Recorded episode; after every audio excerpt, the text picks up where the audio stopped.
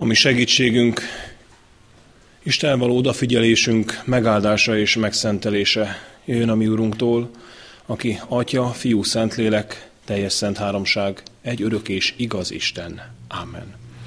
Imádságra csendesedjünk el.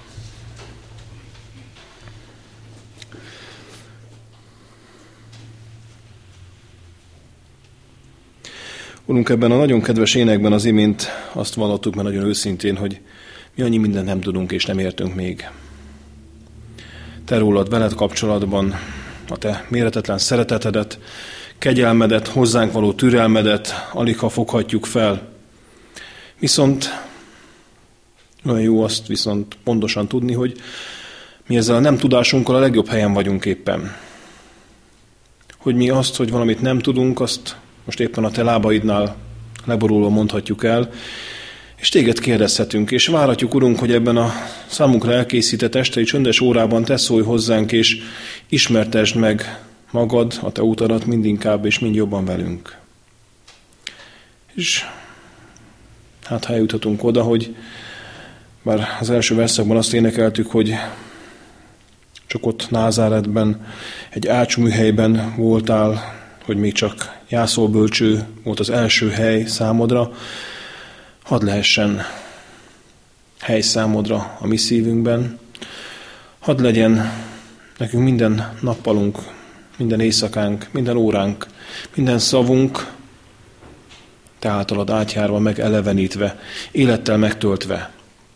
És ezeken az estéken, amikor a te ígéd útmutatása alapján arra próbálunk majd figyelni és ebben formálódni, hogy mi az, amivel egymás iránt tartozunk, mi az, amivel egymás iránt felelősségünk van. Köszönjük, Urunk, hogy az ebben való formáltatásunkat is tőled kérhetjük és várhatjuk.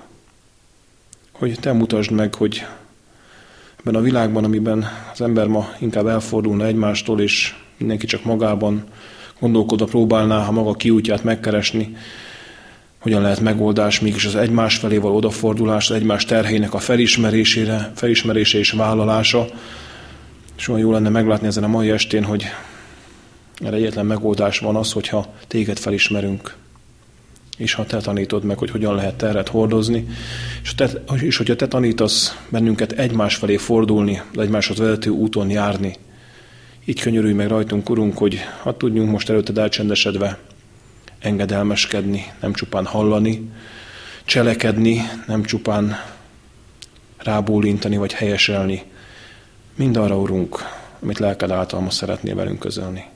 Így várjuk és így kérjük hát, Urunk, élő ígédet, bennünk és köztünk munkálkodó szent lelkedet.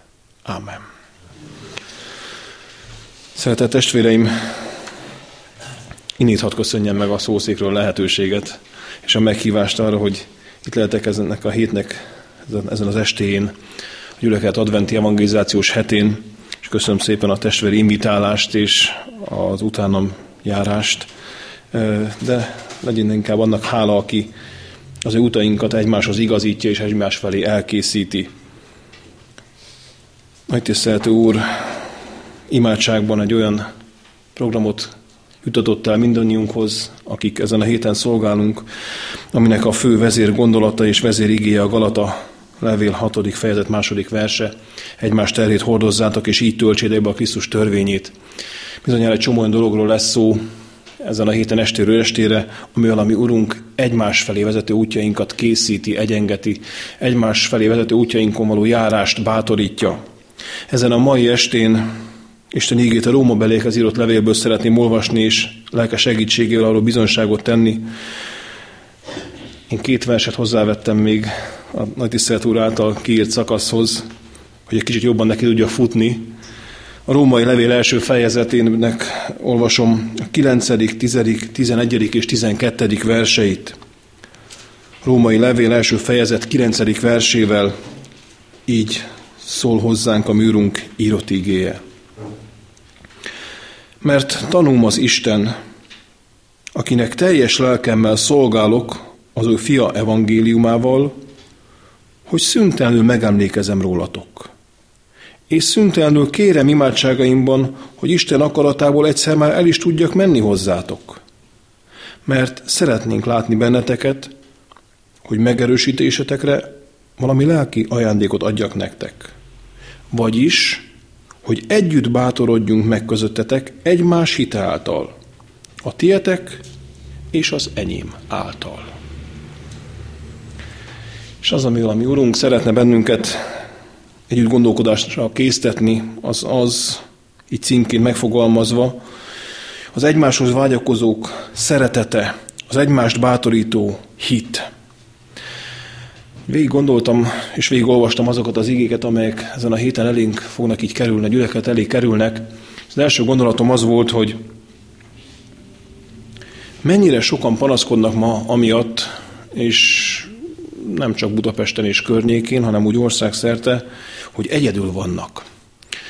Mennyien panaszkodnak amiatt, hogy magukra számíthatnak csak, hogy mindenki kiállt mellőlük, hogy eltávolodott tőlük a család, nincs már szociális háló, nincs már megtartó közösség, nincs már megmaradás biztosító egység, nem tudnak kihez visszalépni és beállni egyel mögöttük lévő hátországba, és onnan valamit meríteni. Már mindent kiaknáztunk, már mindent fölégettünk, már mindent felszámoltunk, már mindenki mindenkitől elfordult, és nem jó egyedül lenni.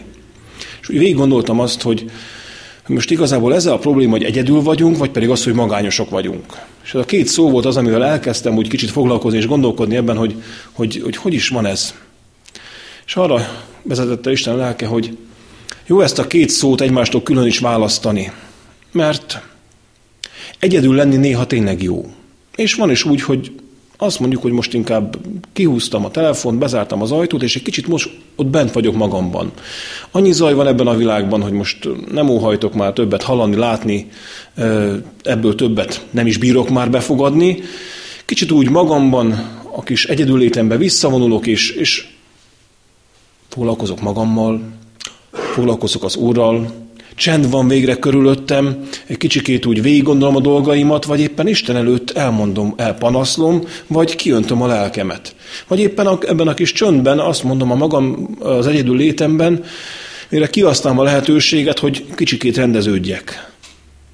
Picikét lecsendesedjek, picikét lehiggadjak, picit visszavonuljak. Az egyedül lét másik formája pedig az, amikor valaki kényszerűen egyedül marad, fizikailag. Egyszerűen azért, mert a gyerekek már messze laknak, a házastársat már a mi urunk döntése véget el kell, hogy engedjük, vagy éppen megváltoztak a körülményeim, az anyagi, az egészségügyi körülményeim, a családi állapotom, a munkabírásom, vagy a munkavállalásom, és ezért kényszerülök egyedül létre. A fizikai egyedül lét, ha így külső körülményként rám kényszerül, megint, megint egy olyan dolog, ami ellen alig ha tehetek. Viszont, és most kezdjünk egy kicsit gondolkodni a másik szón, a magányon. Ennek már talán, talán ugye az üzenetében, a kiejtésében is sokkal nagyobb terhe úgy, úgy nehezedik ránk. Mert ha egyedülétben még csak-csak ellennénk, meg szeretünk néha kicsit visszavonulni, de magányban, magányban nem jó lenni. A magány az nem jó. Az aztán végképp kiszolgáltatottság, az végképp egy olyan állapot, amikor nincs kihez nyúlnom, nincs kihez szólnom, az, az nem szeretjük. Néha az ember saját maga az oka annak, hogy elmagányosodik, másszor egész egyszerűen úgy alakulnak a körülmények. Néha az ember inkább el is vonul, és tiltakozó nem vállal senkivel semmilyen közösséget, mert jobb ez is biztonságosabb nekem. Máskor pedig kénytelen rá bólintani, hogy hát egyedül maradtam. Olyan jó volt Isten igének világosságával meglátni, és így olvasgatni Pálnak néhány nagyon fontos üzenetét ő is egyedül maradt. Leleiből tudjuk, és inkább csak úgy kikicseng egy-egy személyes vallomásából, hogy valószínűleg amikor ő a damaszkuszi úton egy egészen új dologba kezdett, egy egészen új megbízatást kapott Krisztustól, akkor őt valószínűleg a családja kitagadta. Gyermekéről, feleségéről nem tudunk, egyedül lehetett, de valószínűleg a családja, a származása, a zsidó felmenői mind-mind elfordultak tőle, egyedül maradt. Semmilyen kapcsolatot nem tartott vele a családja, nem olvasunk erről. Egyedül van. Aztán látjuk, hogy kerül néhány olyan kiszolgáltatott helyzetbe, amikor arról ír nagyon szomorúan, hogy még a munkatársai is elhagyták már, van, aki azért, mert ugye az egész dolgot feladta, mások azért, mert más misszió útra indultak, volt, akivel egy kis vitája is volt, és a, a kettő Timóteus levében olvasunk éppen arról, hogy egyedül Lukács van már csak velem. Egy nagyon rövid kis megjegyzés, hogy a mondat közepe táján, vagy és a mondani való, való úgy, úgy, mintha nem is lenne szoros közösségben arról, amit eddig írt, inkább ő magáról beszél. Leírja, hogy ki merre és hová és miként indul, Démás elhagyott, a jelen való világhoz ragaszkodott, Crescens Galíciában, Titus Dalmáciában, egyedül Lukács van velem. Egy öreg ember magában egy börtönből ír. Ugyanakkor meg látjuk és olvassuk azt szinte mindegyik levelében, hogy ő azért egy nagyon komoly kapcsolattartó rendszert épített ki. Gondolok rátok, hálát adok értetek. Alig van olyan level, amelyik nem így kezdődne. Hálával emlékezem meg rólatok. Isten előtt imádságainkban hálát adok értetek. A bajban, amikor elpárolog szinte mindenki mellőle, és amikor még szegénynek úgy kell szinte kuncsorogni, hogy a kabátomat küldjétek már utánam, mert már most már majd jön a hideg, még azt is úgy kell kérni, hogy valaki majd esetleg azt hozza el. Mégsem magányos. És olyan jó lenne, hogyha így látnánk meg, és kezdenénk azt kicsit úgy végig gondolni, amiről, amiről Isten lelke beszélne ma velünk, hogy egyedül van ugyan, de van kihez vágyakozni, és van kit hordoznia. Van kiért hálát adnia. Egyedül van, Lukács maradt ott vele, fázik a római börtönben, nyirkos és hideg a helyzet, még a kabátja sincs, panaszkodik mindazok miatt, akik ellenlábasai lettek, úgy szépen sorban a hatodik fejezetben már, de az Úr mellettem állott, és megerősített engem, olvassuk a hatodik fejezet 17. versében. Egyedül, és mégsem magányosan. Egyrészt azért, mert ott áll mellette az Úr, a nyirkos, piszkos, rendkívül lehangoló ö, minőségű börtönben. Messze a szülőföldtől, ö, tárgyalás egy olyan mondva csinált dolog miatt, várható kimenet kell nem túl fényes, nem túl dicsőséges, mintha ott felejtették volna őt a börtönben, de az Úr velem van.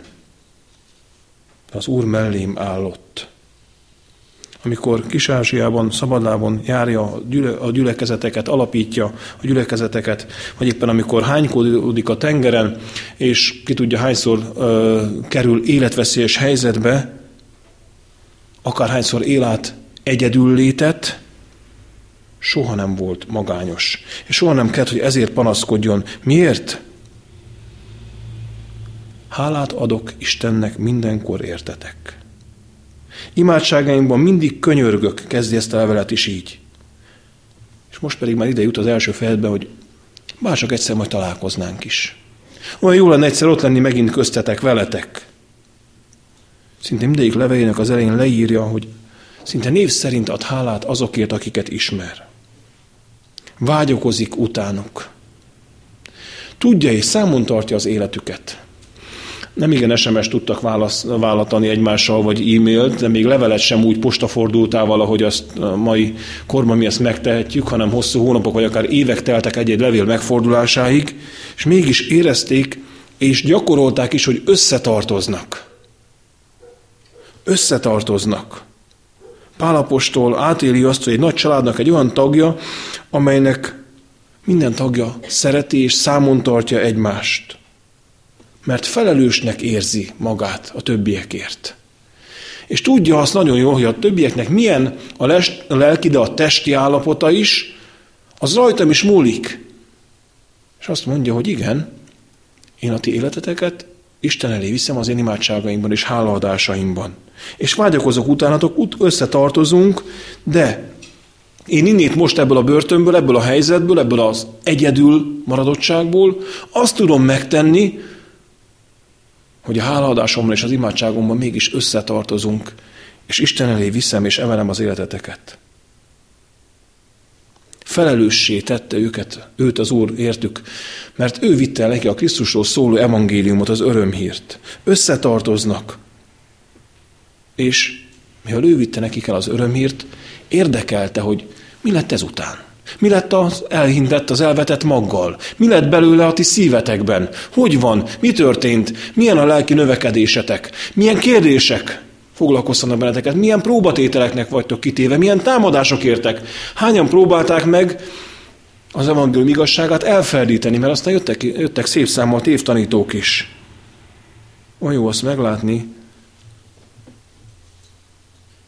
Azt hiszem ez lehet az első nagyon fontos tanulság ennek az ige szakasznak és Pálapostolnak, az egyedülléted és a magányt elviselő hitének, hogy soha nem magával foglalkozik, hanem mindig mások érdeklik.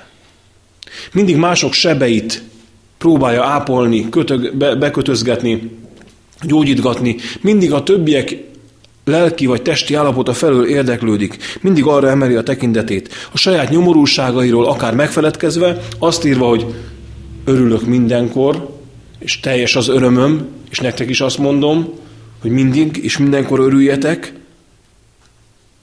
fölemel a tekintetét, és még ha börtönbe zárják, még ha kiszolgáltatva fekszik valahol, vagy bezárva, akár egész nap és egész éjjel imádkozik értük. És tudja, hogy ez nagyon értelmes foglalatoskodás, mert ennek a gyümölcseit majd nagyon sok gyülekezet látja később. Pál apostoltól nagyon távol áll az a siránkozás, amit én ma nagyon gyakran hallok. Senki sem foglalkozik velem. Senki sem törődik velem. Ő erről sehol nem ír, sehol nem mondja ezt. Már pedig elég kiszolgáltatott életet élt, és nagyon sokszor volt nagyon magára hagyva. Itt értjük meg, hogy nem az az igazán magányos, akit egyedül hagynak, ezt én nagyon vastagon átírtam itt magamnak, hanem az, aki egyedül hagy másokat. Nincs olyan, hogy te rád nincs bízva senki. Nincs olyan, hogy te nem tartozó felelősséggel senki iránt. Az lehet, és úgy maradhatsz magadra, hogyha téged nem érdekelnek mások. És te nem érzed a felelősséget mások iránt. És te zárod be magad után az ajtót. És majd mondod ezt, hogy mert nem foglalkozik senki, mert nem törődik senki, én senkit nem érdeklek. Hogyha nem érdekelnek mások problémái, mások terhei, akkor szakad rád a magányosság. És ebben hadd bátorítsak minden kedves testvért, hogyha úgy érzi, hogy magára maradt, hogyha rászakadt a magányosság, hogyha azt érzi, hogy nem kell senkinek, hogy fölösleges vagyok, hogy egyedül vagyok, akkor kezdj el imádkozni másokért. Ha tudsz. Mert a másokért való imádkozás az nem ugyanaz, mint amit mi úgy magunktól úgy, hát csak egy jaj kiáltás, jaj Istenem segíts meg. Magunkért tudunk és szoktunk is imádkozni. Mert ami nekem fáj, azért azt, azt már Isten elé viszem. Mert ami nekem hiányzik, azt azért az Úrtól kérem. Mert ami nekem panaszom, azt előtte elmondom. Talán még a hálámat is el szoktam azért néha mondani előtte. Na de másokért, a másikért, amit én nem érzek a saját bőrömön, ami nekem nem fáj, ami nem az én pénztárcámról szól, ami nem az én időbeosztásomról szól, ami nem az én egészségemről és épségemről szól. A mások életében megjelenő szabadító kegyelemért szoktál imádkozni? Ez nagyon komoly elszállás, és nagyon komoly feladat, és nagyon komoly teljesítmény is. Ehhez felnőtté kell már válni a hitben. Gyermekhitte is el lehet kezdeni, ha legalább az már van.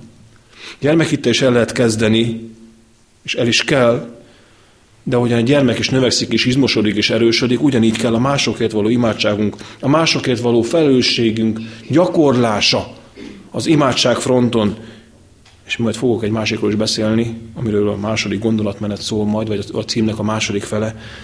Nekem ott teljesítenem kell, ott akarnom kell, ott jelen kell lennem, és ez nem is kicsiny és nem is csekély munka. Ez munka.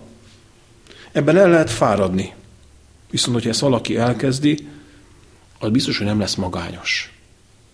és vágyakozik majd a másik életét is odavinni az Úr elé.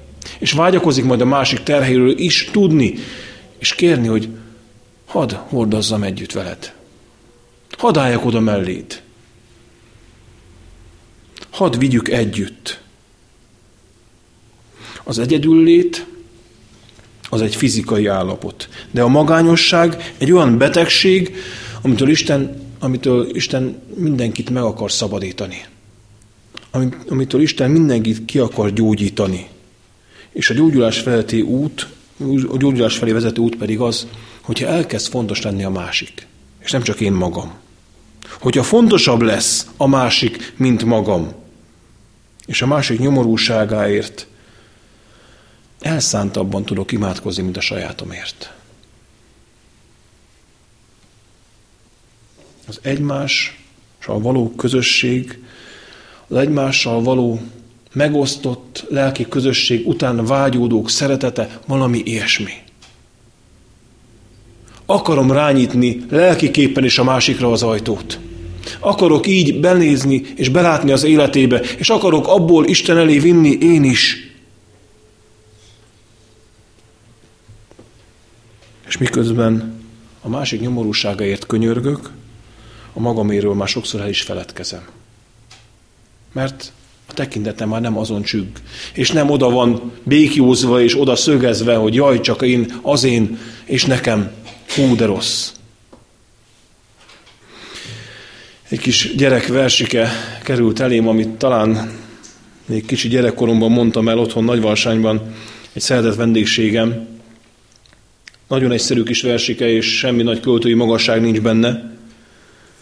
Ha mások égő sebeire nézek, el is törpülnek már a kis bajok. Testvérek tátongó sebét kötözve, kis karcolásunk már nem is sajog. Ugyanis velünk az a baj, hogy mi szentül meg vagyunk győződve, hogy nekünk vannak a legmélyebb és legsajgóbb sebeink. Az enyém a legmélyebb, a legveszedelmesebb, a legkevésbé gyógyítható, a legtragikusabb. A többieké az enyémhez képest csak karcolás. Meg vagyunk ebben győződve. De mihelyt mások sebeit kezdem el kötözni, és az izgat, hogy vajon az ő sebed gyógyul-e már? Hogy gyógyul, és mi lesz vele? Akkor már az enyém fog csupán egy kis karcolásnak tűnni. Pálapostolban Krisztusnak lelke volt, és a Krisztusi lelkület az, ami a mi egymásra való és egymáshoz vágyakozó szeretetünket is felépítheti és megadhatja. Az ember felülemelkedhet a nyomorúságain, és nem kell, hogy megbetegedjék a magányosság betegségében. Egyedül is lehet hasznos egy ember, a tágas világban mozoghat, egy börtöncellába zárva is, mehet és repülhet az imádság szárnyain bárhová és bárkihez eljut, és bármit felemel, és bármit Isten elé visz, bármennyire is kevés már az ereje az imádság szárnyain. Az imént nagy tisztelt úrral egy kicsit beszélgettünk, és egy nagyon kedves közös ismerősünket is idéztünk fel, Neki egy kis kétsoros verse, Füle Lajos bácsi írta, nem is négy már, csak ez kétsoros, annyira rövid a kis, a kis, a kis versikéje.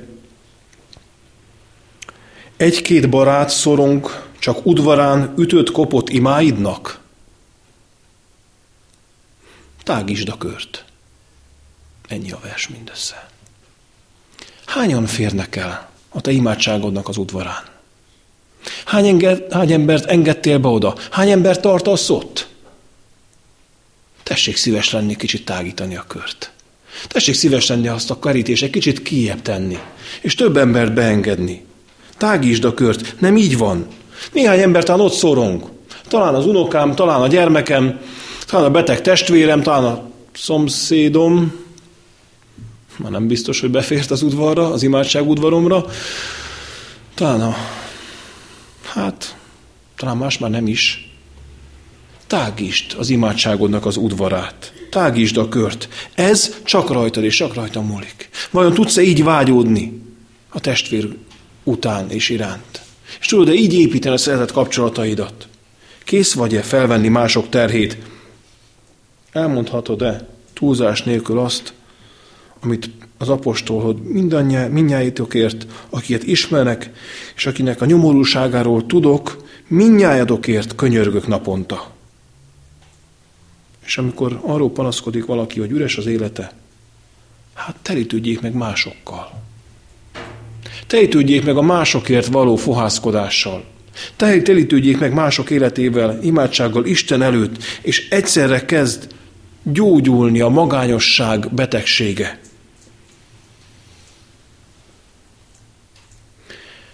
És egy olyan munka, amit a hívő ember bárhol végezhet.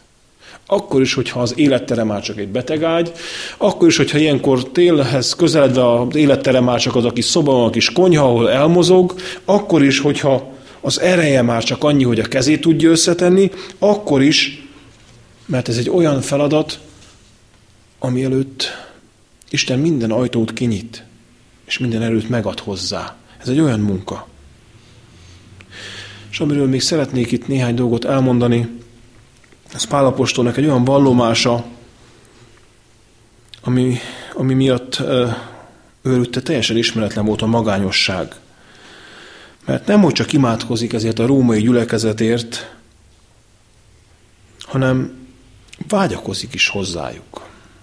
Egyszer csak el fog, el fog majd kezdeni valami mozogni benne, hogy nem csak lelkileg akarok ott lenni, és az imádság szárnyén ott lenni, hanem, hanem azt mondja, hogy oda a messzességbe, hát tudom, hogy áldozat, tudom, hogy út, tudom, hogy munka, tudom, hogy költség. De egyszerűen ez annyira megeleveníti és motiválja, hogy egyszer majd el akar indulni is. Ott a messzességben minden áldozatot vállalva azt mondja, Kívánlak látni titeket, és ezért, ezért is imádkozom, hogy készítsen nekem az Úr utat hozzátok, hogy valami lelki ajándékot közölhessek veletek, a ti megerősítésetekre, és együtt, mondja a régi folytás, felbuzduljunk a hitben, és épüljön a ti is az enyém által, az enyém pedig a tiétek által. El is akar menni oda. Miért? Mert a testvérek iránti vágyódás a szívében, az imádság szárnyain annyira elevenni lett már benne, hogy azt mondja, hogy én ezt már nem csak a négy fal közül akarom megtenni, hanem el is akarok indulni, hanem menni akarok, akkor már nem számít. Ki tudja milyen költségért, ki tudja mennyi mindent félretéve, azt mondja, hogy menni akarok, mert akarok akár a helyszínen az ő sorsukban részesedni. Úgy végig gondoltam azt, hogy én saját magam az elmúlt esztendőben hány embernek, amikor egy beszélgetésünk volt, csak a templom udvaron megálltunk, vagy csak úgy elpanaszolt valamit, mondtam azt, hogy majd gondolunk a testvérekre, vagy gondolunk rátok. És úgy most rám tört itt a készülés közben, hogy tulajdonképpen mire is gondoltam én, amikor ezt mondtam, hogy majd gondolunk a testvérekre. Miért nem mondtam azt, hogy imádkozunk értetek? Hát azért, mert és én ebben így nagyon lelepleződtem, hogy tényleg ennyi is maradt. Hogy gondolunk rátok.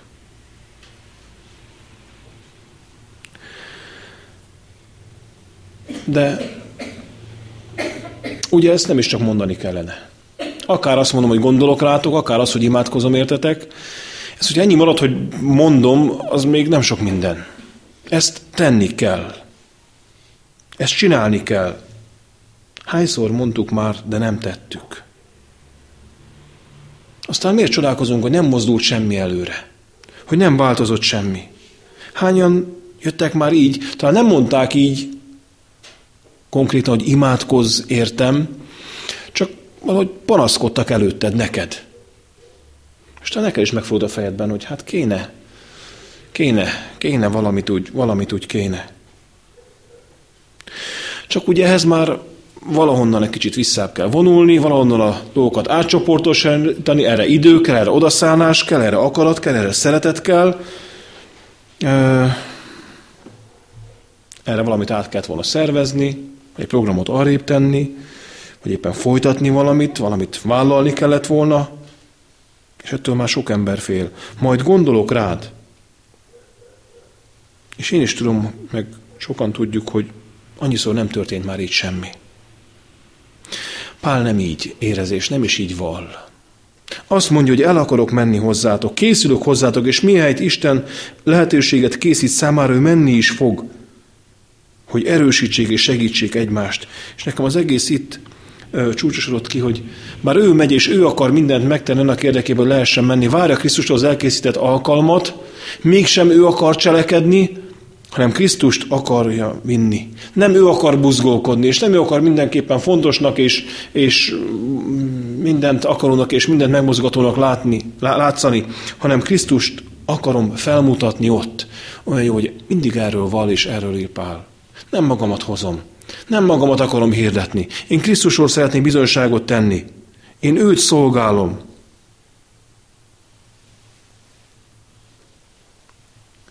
És lehet, hogy ezt csak ő látja. Még talán az sem, akihez oda megyek, talán majd csak később rajzolódik ki benne, hogy vajon miért jött ide hozzám, mit akart, mi motiválta, mi indította. Hát, hogy még ő sem érti. Én tudom, meg ő, aki küldött engem.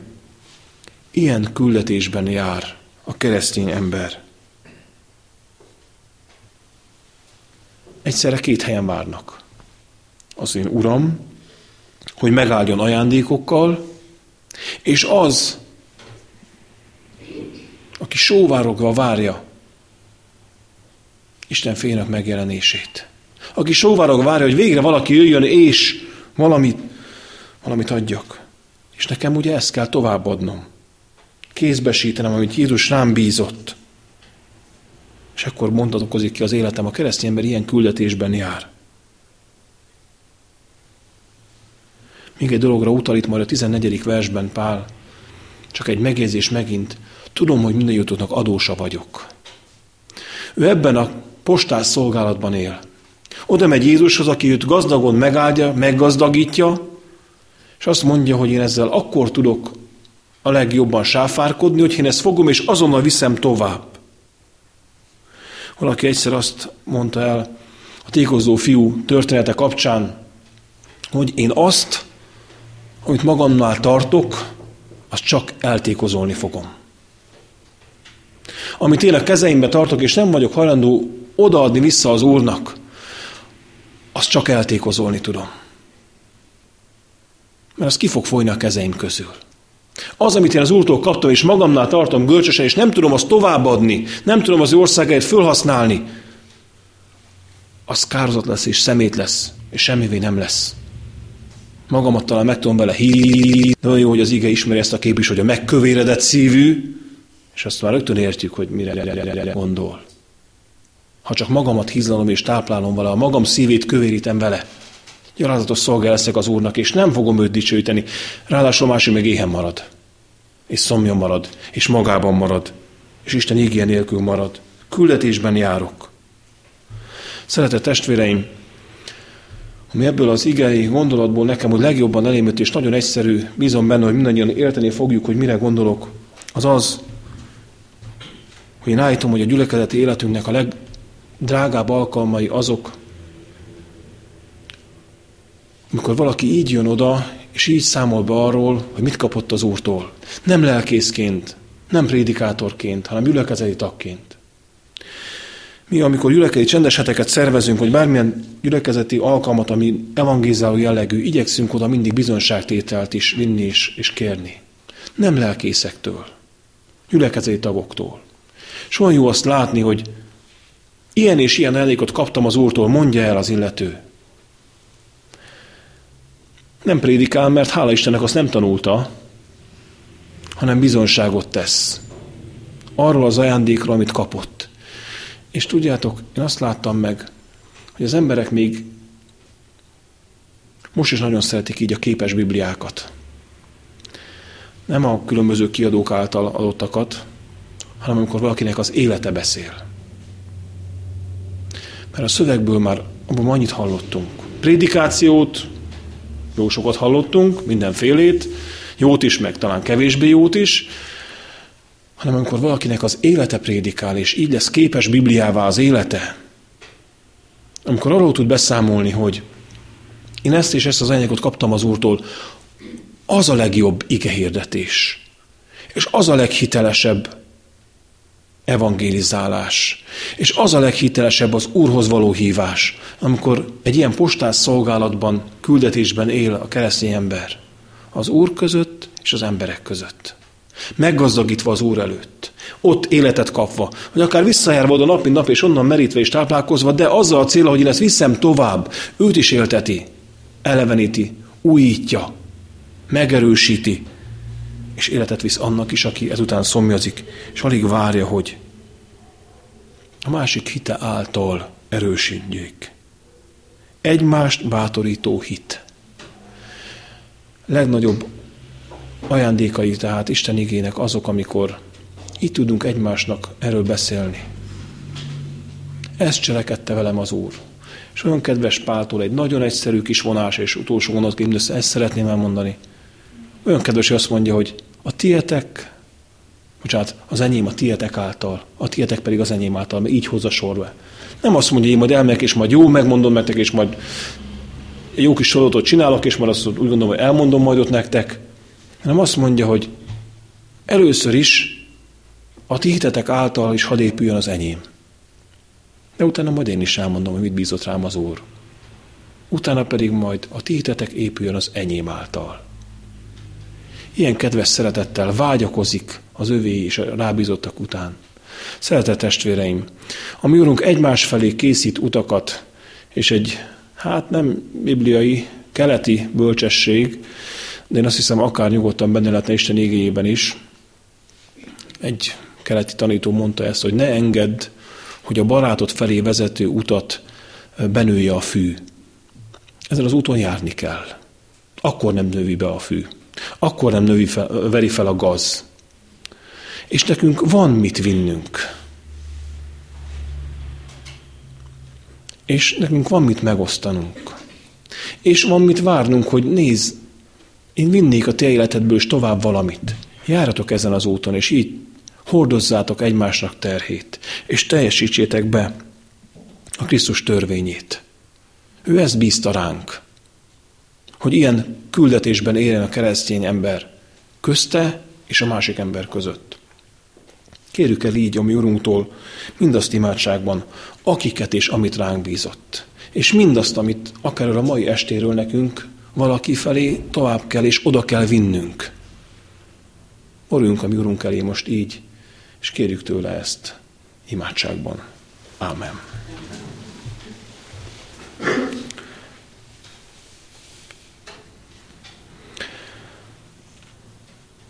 Urunk Jézus Krisztus, tényleg olyan sokszor mondjuk el, hogy ebben a világban az ember már csak elfordulni tud egymástól, és magunkra vagyunk utalva, magunkra vagyunk hagyva.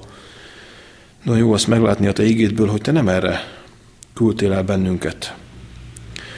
Te arra hívsz és bátorítasz minket, hogy merjük felemelni a tekintetünket magunkról másokra. Merjük meglátni mások sebeit és terheit, és tudjuk ezt hordozni, eléd vinni. Köszönjük, Urunk, hogy így mutatsz nekünk felelősséget egymás iránt, és Urunk, te ezt pontosan tudod, hogy itt ebben a gyülekezetben is, akik most itt vagyunk, ki iránt mivel tartozunk. Talán azzal, hogy egyszerűen csak megszólítsuk és elhívjuk a holnapi vagy holnap utáni estére. Talán azzal, hogy megkérdezzük, hogy mi van vele, és miben tudnánk imádságban, még nem is fizikai tennivalóban, imádságban a segítségére lenni. Talán azért, hogy mindannyiunk imádsága legyen az, hogy ez a gyülekezet lelkileg is elevenedjék, és újuljon, és növekedjék. Hogy valóban kinője ezt a termet is. Köszönjük, Urunk, hogy így ébrezgeted a mi felelősségünket egymás iránt, egymás terhe iránt, de Te veled és Te általad. Urunk, hogyha csak magunkra néznénk, azt kellene, hogy meglássuk, hogy nekünk sincs erőnk. Emberek tőlünk se túl sok telik, de olyan jó, hogy nem is a magunk törvénye és mércé, mért, mértéke és ereje szerint kellene ezt megtennünk, hanem Te ez mindent megadsz. Köszönjük, Urunk, hogy Te ahhoz az úthoz, amelyet Te készítesz, mindent biztosítasz számunkra. A mi erőnk akkor szokott elfogyni, amikor saját magunk meg emberek elvárásait teljesítjük. És a tiédre meg már sokszor nem marad idő. Adj nekünk, Urunk, hitet arra nézni, azt a felelősséget vállalni és vinni, ami a te tervedben számunkra elkészített. Hogy tudjuk betölteni a te törvényedet, tudjuk betölteni a te tervedet velünk.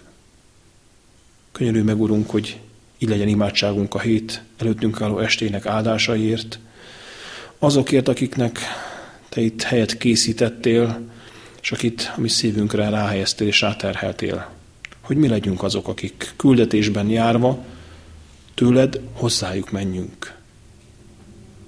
Kérünk, Urunk, mutass nekünk ebben bölcsességet, világosságot, és lelkednek erejét ajándékoz meg ehhez. Köszönjük, Urunk, hogy mindezt imádságban előtted elmondhattuk, és hogy Te ezt az Atya elé viszed. Amen.